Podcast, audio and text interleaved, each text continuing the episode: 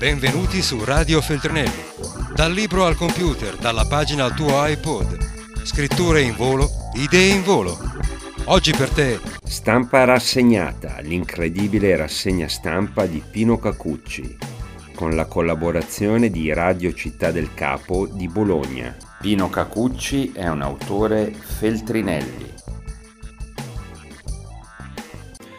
Si chiamava Miroslava Brec Veldusea, per eh, amici e colleghi giornalisti Miros. Era corrispondente della Cornada Chihuahua ed è la numero 115 nella conta dei giornalisti messicani assassinati dal 2000 a oggi.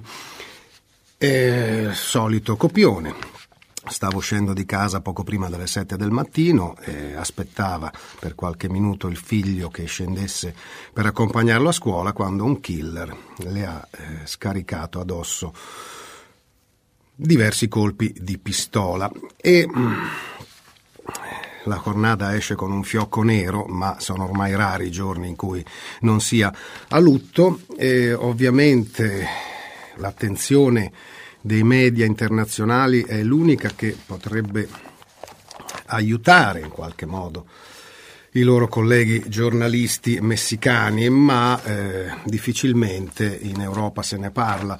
Lo fa almeno la Federazione della Stampa Spagnola, così per eh, vicinanza con l'America Latina, che eh, è uscita con un duro comunicato definendo il Messico il cimitero dei giornalisti e anche della libertà e della democrazia.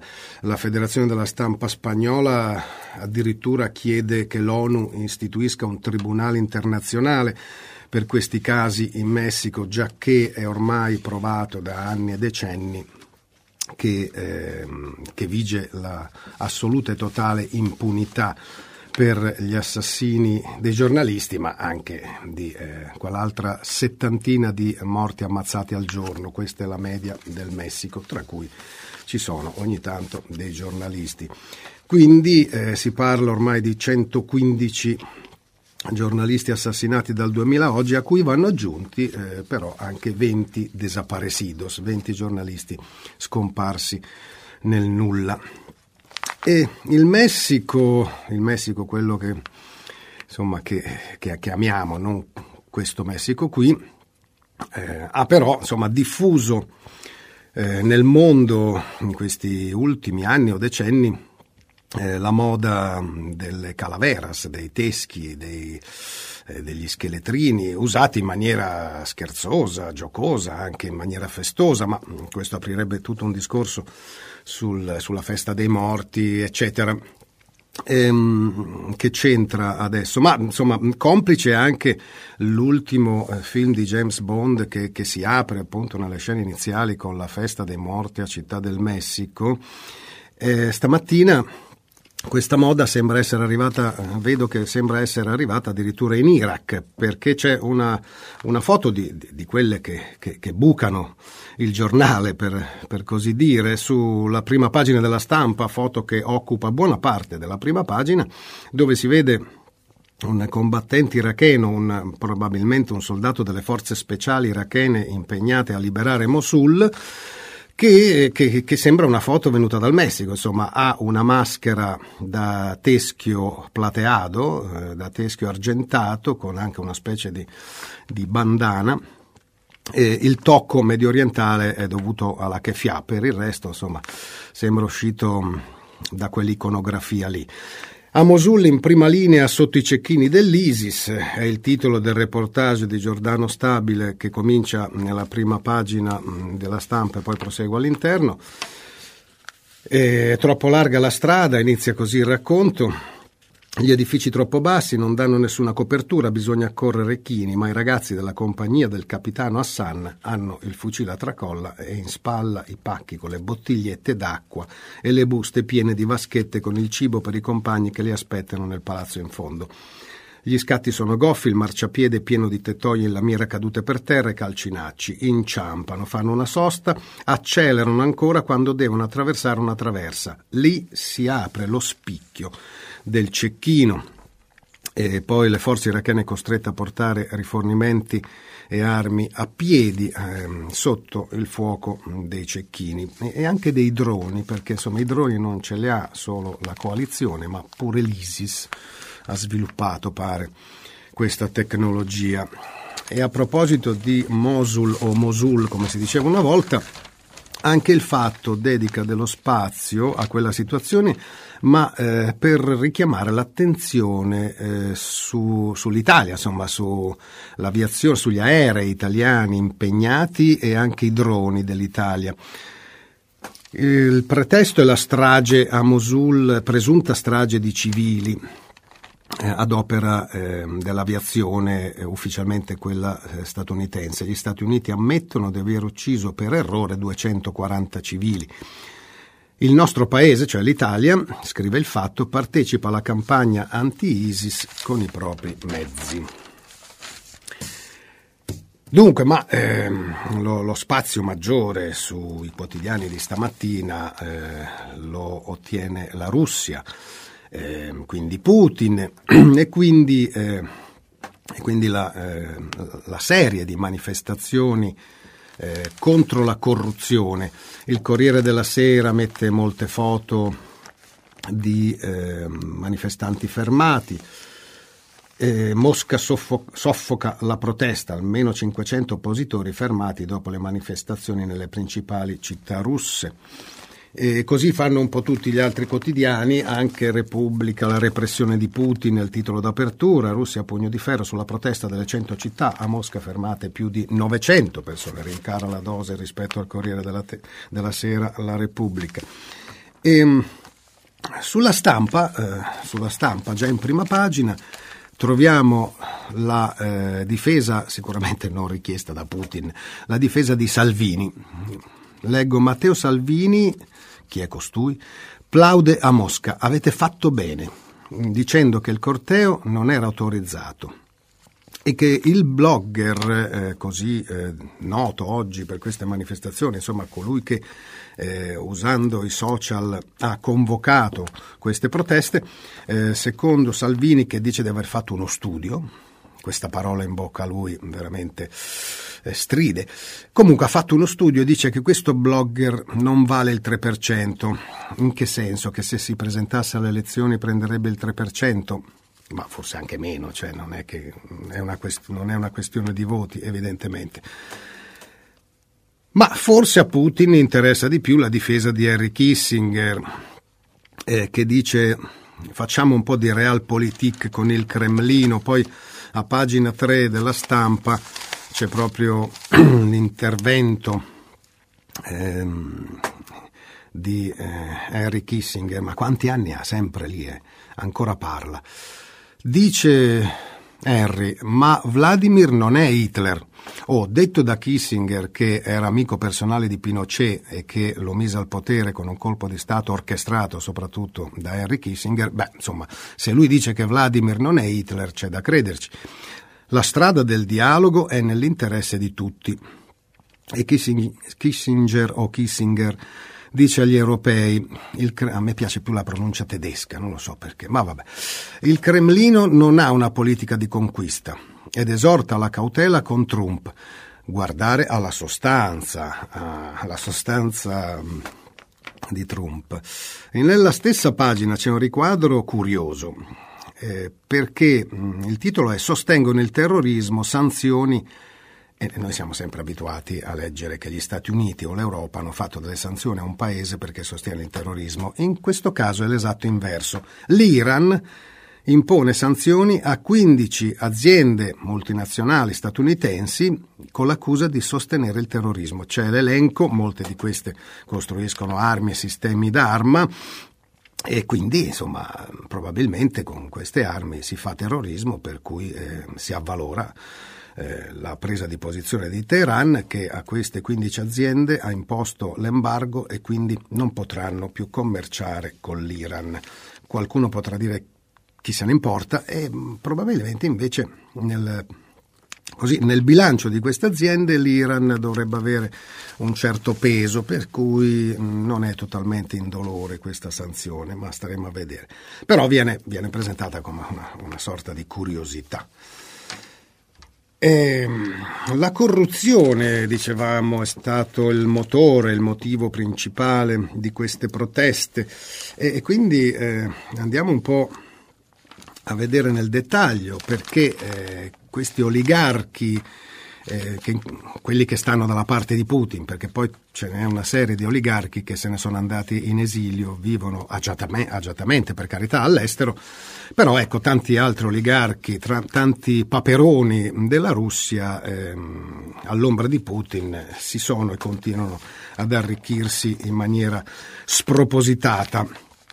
E sembra che anche lo stesso Medvedev, eh, o almeno così è la denuncia dei blogger russi, eh, abbia un sacco di eh, proprietà, compresa una gran villa in Toscana appartenuta a Giovanni Malagodi, pochi ricorderanno Giovanni Malagodi, comunque fu segretario del PLI quando esisteva un partito, un piccolissimo partito in Italia che si chiamava Liberale Italiano, e costui aveva una villa con 36 ettari di parco, Villa Iola, nel Chianti, che i suoi eredi cedettero nel 2012 a dei misteriosi russi.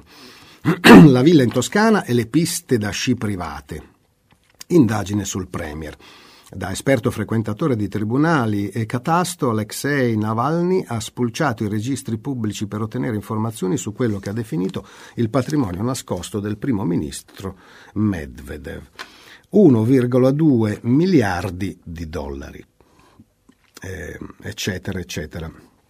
Eh, ehm, oltre a queste proprietà, insomma, ha anche delle piste da sci private, non so, esistono anche le piste da sci private, dalla dacia con piscina, tre eliporti, pista da sci privata e stagno pieno di papere, vabbè, una nota di colore, a vigneti in Russia ve lo raccomando, il vino russo, i vigneti in Russia esistono, vabbè, e ha una tenuta in Toscana, e lì sì, dato che è il Chianti, lì il vino è buono, eh sì. In questo caso si tratta di una rinomata villa e azienda vinicola nel Chianti, perché insomma il eh, buon Malagodi o i suoi eredi oltre al parco ci hanno fatto anche dei vigneti, quindi insomma un certo valore. Vabbè. Così Così Medvedev, che ovviamente ha dei prestanome per cui sarà difficile provare tutto questo. Dunque, ehm, eh, Dunque, rispetto a prima, nella carrellata su Trump, gli Stati Uniti, perché poi dagli Stati Uniti è arrivata anche una nota, se non di protesta, una nota di preoccupazione, preoccupazione per questi arresti, insomma dicendo eh, siamo preoccupati per, queste, per la repressione delle proteste a Mosca e altre città. Ora non è chiaro da, da, da che parte può essere venuta questa, questa nota, perché, perché sicuramente Trump non si preoccupa di ciò. Sergio Romano, l'eterno ambasciatore, sulla prima pagina del Corriere della Sera scrive se Trump ignora gli alleati. La leadership americana è sempre stata imperiale. Il paese è troppo convinto della propria eccezionalità storica, politica e spirituale per non considerarsi incommensurabilmente superiore ai suoi partner e alleati. Ma gli Stati Uniti hanno quasi sempre cercato di comprenderne le esigenze e di non ferirne l'orgoglio. E ehm, poi va avanti con questo approfondimento dicendo che però adesso con Trump ehm, tutto diventa più aleatorio, cioè avrà la capacità di eh, non, ferire, non ferire l'orgoglio dei suoi alleati, sai quanto gliene può fregare di meno a Trump dell'orgoglio dei suoi alleati. Comunque, eh, nella campagna molto da fumo negli occhi della, elettorale del, del, signor Trump, oggi presidente, eh, ricordo dell'altro ieri, no? il lavoro, il lavoro, i poveri lavoratori statunitensi che perdono i posti eh, per le delocalizzazioni, perché le multinazionali eh, vanno altrove a far costruire soprattutto le automobili. Beh, insomma, è una, preoccup- una preoccupazione che stando ai dati che leggo sia sulla stampa stamattina che sul fatto su cosa ci aspetta da qui a 15 anni, beh, mh, mm, che il lavoro venga fatto da una parte o dall'altra, alla fine eh, la maggior parte verrà svolto dai robot. L'invasione dei robot in USA tra 15 anni sostituiranno circa il 40% dei lavoratori, quelli che ancora oggi sono lavoratori, che già sono pochissimi, quindi praticamente sono destinati all'estinzione. Nello studio i rischi dell'automazione anche in Europa e in Asia e qualcosa di analogo lo abbiamo anche sul fatto, eccolo qua, Andiamo brevissimamente a leggere dal fatto lavorare gratis non è la cura contro la disoccupazione, già questo titolo è molto incisivo. Per il sociologo De Masi sempre più persone saranno senza lavoro per colpa della tecnologia. C'è una foto di un robot o robot. Meglio tenersi occupate senza retribuzione, ma pagare una prestazione è il modo per assicurarsi un minimo di qualità. Ah beh, anche perché, come dice Gino Strada, solo gli schiavi lavorano gratis, per cui, perché poi dovrebbero anche lavorare bene. È proprio la concorrenza al ribasso di straordinari non pagati e stage pluriennali che ha cancellato la dignità. Così un'intera pagina del fatto. Ora ehm, ci sarebbe anche molto spazio concesso a Marine Le Pen a proposito di operai. Sempre la stampa va a vedere cosa ha combinato, cosa sta combinando Marine Le Pen ehm, tra gli operai, perché eh, eccola qua perché eh, per queste prossime elezioni eh, punta molto la signora eh, sul voto degli operai che una volta votavano socialista. Le Pen è la roccaforte socialista alla conquista del voto operaio. È andata a Lille, nel nord più povero, e ha detto Bruxelles sono degli oligarchi. Mentre a questo riguardo. Repubblica invece è andata a Nizza a fare qualcosa di simile, cioè nella, nella città che sempre più si sposta eh, verso eh, Marine Le Pen, cioè pare che lì eh, raccoglierà molti voti. Qui però la questione islamica, effetto jihad sulle elezioni. La Francia affronta da anni la minaccia degli estremisti, ma finora sono stati un flop i tentativi di deradicalizzazione. A Nizza, dopo la strage del Tir, ora l'indottrinamento fa paura.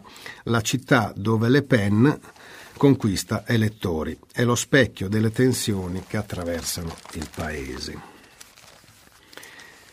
È così. Passiamo a cose di casa nostra. Eh, a che punto è la legge sul testamento biologico? A un punto morto, figuriamoci, eh, manco a dirlo. Sulla stampa, eh, rendiamo merito alla stampa, c'è non solo un'intera pagina, ma ehm, questo quotidiano ha aperto il proprio sito agli interventi, agli italiani che aspettano la legge sul fine vita, la convivenza con dolore e dubbi, mentre eh, il disegno di legge sul testamento biologico è fermo alla Camera.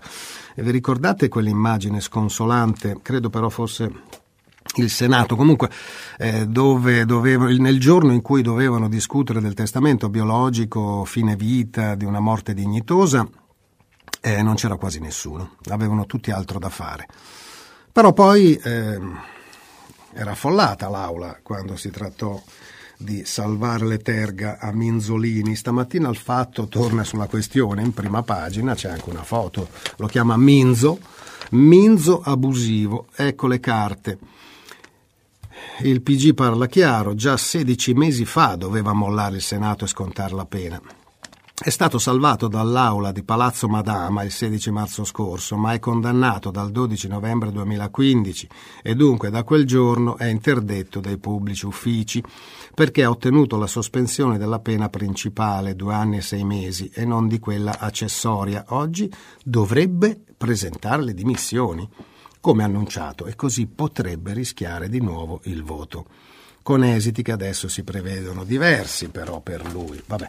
Ma tornando su, mm, su, questa legge della dignità che, che, questi indegni si rifiutano di varare. Mm. Il disegno di legge, leggo sulla stampa, sul testamento biologico è alla Camera da due settimane, ma rischia di non vedere la luce in questa legislatura, perché tra le forze politiche restano delle divergenze in particolare sulla possibilità di interrompere nutrizione e idratazione del paziente. La partita decisiva si giocherà in Senato, dove il ridotto margine di voti potrebbe complicare il percorso di una legge attesa da più di dieci anni.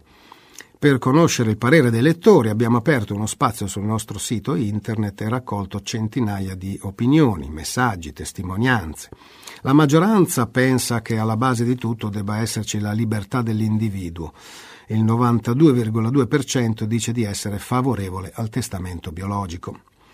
Il 71,8% quando si parla di suicidio assistito e al 70,9% a proposito, a proposito dell'eutanasia. Ovviamente questi sono dati, aggiungo io, che... Eh, che riguardano persone eh, che hanno fatto così, come dire, l'atto di volontà di eh, intervenire in questo spazio, perché forse sarebbero ben diverse le percentuali se ci fosse un sondaggio tra tutti gli elettori italiani, però sicuramente ormai ormai eh, ha preso eh, corpo la sensibilizzazione sulla questione, soprattutto per alcuni casi eclatanti degli ultimi tempi.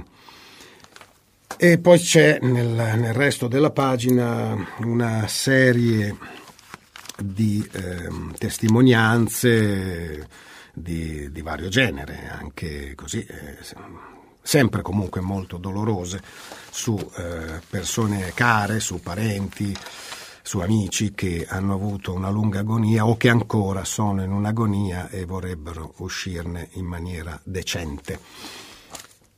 Detto ciò, eh, passiamo a qualcosa di più allegro. Ma sì, i compensi alla RAI per le star e vedette. Ne parla Repubblica. Eh, due, se 240.000 euro vi sembrano pochi, tetto sui compensi anche per le star delle fiction. E c'è una foto di Montalbano, cioè di Montalbano, nel senso di Zingaretti che interpreta Montalbano e che potrebbe addirittura saltare, eh, perché insomma pare che gliene diano ben di più. RAI, l'allarme del governo, il tetto sui compensi mette a rischio le fiction. Il limite dei 240.000 euro annui riguarda anche le star da Montalbano a Don Matteo, quindi rischiamo pure di perdere Don Matteo. Lo stiamo perdendo. Perché gli danno più di 240.000 euro? Oh, sono lordi, eh! Per carità, quindi loro ti dicono subito, ah ma la metà li do in tasse, eh, infatti bisogna tirare la cinghia poi a vivere con soli circa 120.000 euro netti all'anno, come si fa? Eh, insomma, c'è una serie, anche i medici, i medici, cioè questa serie che ha avuto tanto successo con Dustin Hoffman e sicuramente Dustin Hoffman di soldini ne vuole tanti. Eh, però nell'elenco, ecco, quello che più preoccuperà eh, l'ascoltatrice e l'ascoltatore è eh, che traballa Don Matteo, cioè se non gli danno, no, non dicono quanto gli stanno dando, eh, però se viene imposto questo tetto dei 240.000 euro, eh, una delle fiction a rischio è proprio quella di Don Matteo. Bene, e per avviarci alla conclusione, ehm, dedicherei gli ultimi minuti di spazio al sindaco, al sindaco De Magistris, dove mi è scappato, eccolo qui, sulla stampa. Mm. La protesta di De Magistris e Varoufakis disobbedire al decreto Minniti. Non reprimo l'emarginazione, il DASPO lo darei a chi ha troppo potere. Che è successo? E c'è stata ieri una, una convention, una riunione, un'assemblea a Roma del cosiddetto DM25, il movimento paneuropeo lanciato da Yanis Varoufakis e, e c'è andato ehm, De Magistris il quale ha soprattutto detto i ragazzi che occupano fanno rivivere spazi abbandonati, vanno solo ringraziati. Però c'è veramente eh, rarissimo sentir dire a un sindaco italiano una cosa del genere, quasi tutti gli altri sono impegnati a farli prendere a randellate i giovani che occupano spazi abbandonati e non si discute mai del perché ci sono gli spazi abbandonati. A Bologna come altrove si discute del perché vengono occupati, ma invece il problema è perché esistono gli spazi abbandonati, chi li abbandona. Comunque leggiamo qualcosa di questo articolo. Fidatevi, il lavoro è appena all'inizio. Poco dopo aver terminato il suo intervento alla convention di DM25, il movimento paneuropeo lanciato da Varoufakis, il sindaco di Napoli, Luigi De Magistris, lascia il Teatro Italia nel centro di Roma e si avvia verso la macchina, poi eccetera eccetera. Più avanti leggo un progetto, questo, lanciato appunto da Varoufakis, benedetto anche dal regista britannico Ken Loach, presente solo in video per colpa di un'influenza ma sempre battagliero, e ha detto la sinistra è viva, sta a noi dimostrare che esiste un'altra strada. Napoli, città ribelle, tuona dal palco De Magistris, che loda chi dal basso utilizza spazi abbandonati e li restituisce alla città. Altro che sgomberare, noi li ringraziamo questi ragazzi. E ancora, il governo con il decreto Minniti chiede ai sindaci di usare il DASPO. Noi disobbediremo, il sindaco non userà strumenti di repressione dell'emarginazione sociale. Il DASPO lo diamo a chi ha troppo potere, daremo a tutti i napoletani delle tenaglie per rompere i muri e il filo spinato. Più avanti ancora, mm, eh, eh, l'ex magistrato lancia gra- un grande movimento di liberazione popolare, loda i movimenti come i Notav, eh, cita i beni comuni come l'acqua pubblica e la proprietà collettiva, per dire sì a un'Europa della giustizia sociale e no all'Europa dei Salvini e Le Pen. Poi c'è Varoufakis, che viene così descritto dalla stampa. Varoufakis, giacca di pelle nera e pantaloni in tinta, ne facevamo a meno della, così, della nota di colore sulla moda, parla di un'Europa in avanzato stato di decomposizione. Ma non si iscrive però tra gli euroscettici, anzi lancia un New Deal con un pacchetto di proposte che si possono applicare già domani un'utopia realistica che punta sull'economia verde, edilizia pubblica, un piano antipovertà gestito dalla BCE e la redistribuzione di una quota azionaria delle società quotate, un modo per socializzare i profitti derivanti dall'automazione dei processi produttivi. Obiettivo? Dare risposte concrete a chi non crede più in questa Europa e ai leader che la guidano salvando il sogno di Altiero Spinelli, il nome più citato nella serata romana. Nella notte della guerra e dei fascismi seppe credere alla luce, al futuro dell'Europa. Beh, insomma, intanto eh, questi sono buoni propositi, sogni come quello di Altiero Spinelli che... A conti fatti sembra che sia rimasto un sogno, visto che cos'è l'Europa oggi, ma almeno De Magistris il sindaco lo fa in concreto, sul serio, e molte cose a Napoli sono oggi diverse. Buona settimana a tutte e a tutti, soprattutto ai napoletani. Radio Feltrinelli, tieni la mente a sveglia, non smettere di leggere. Resta collegato a questo podcast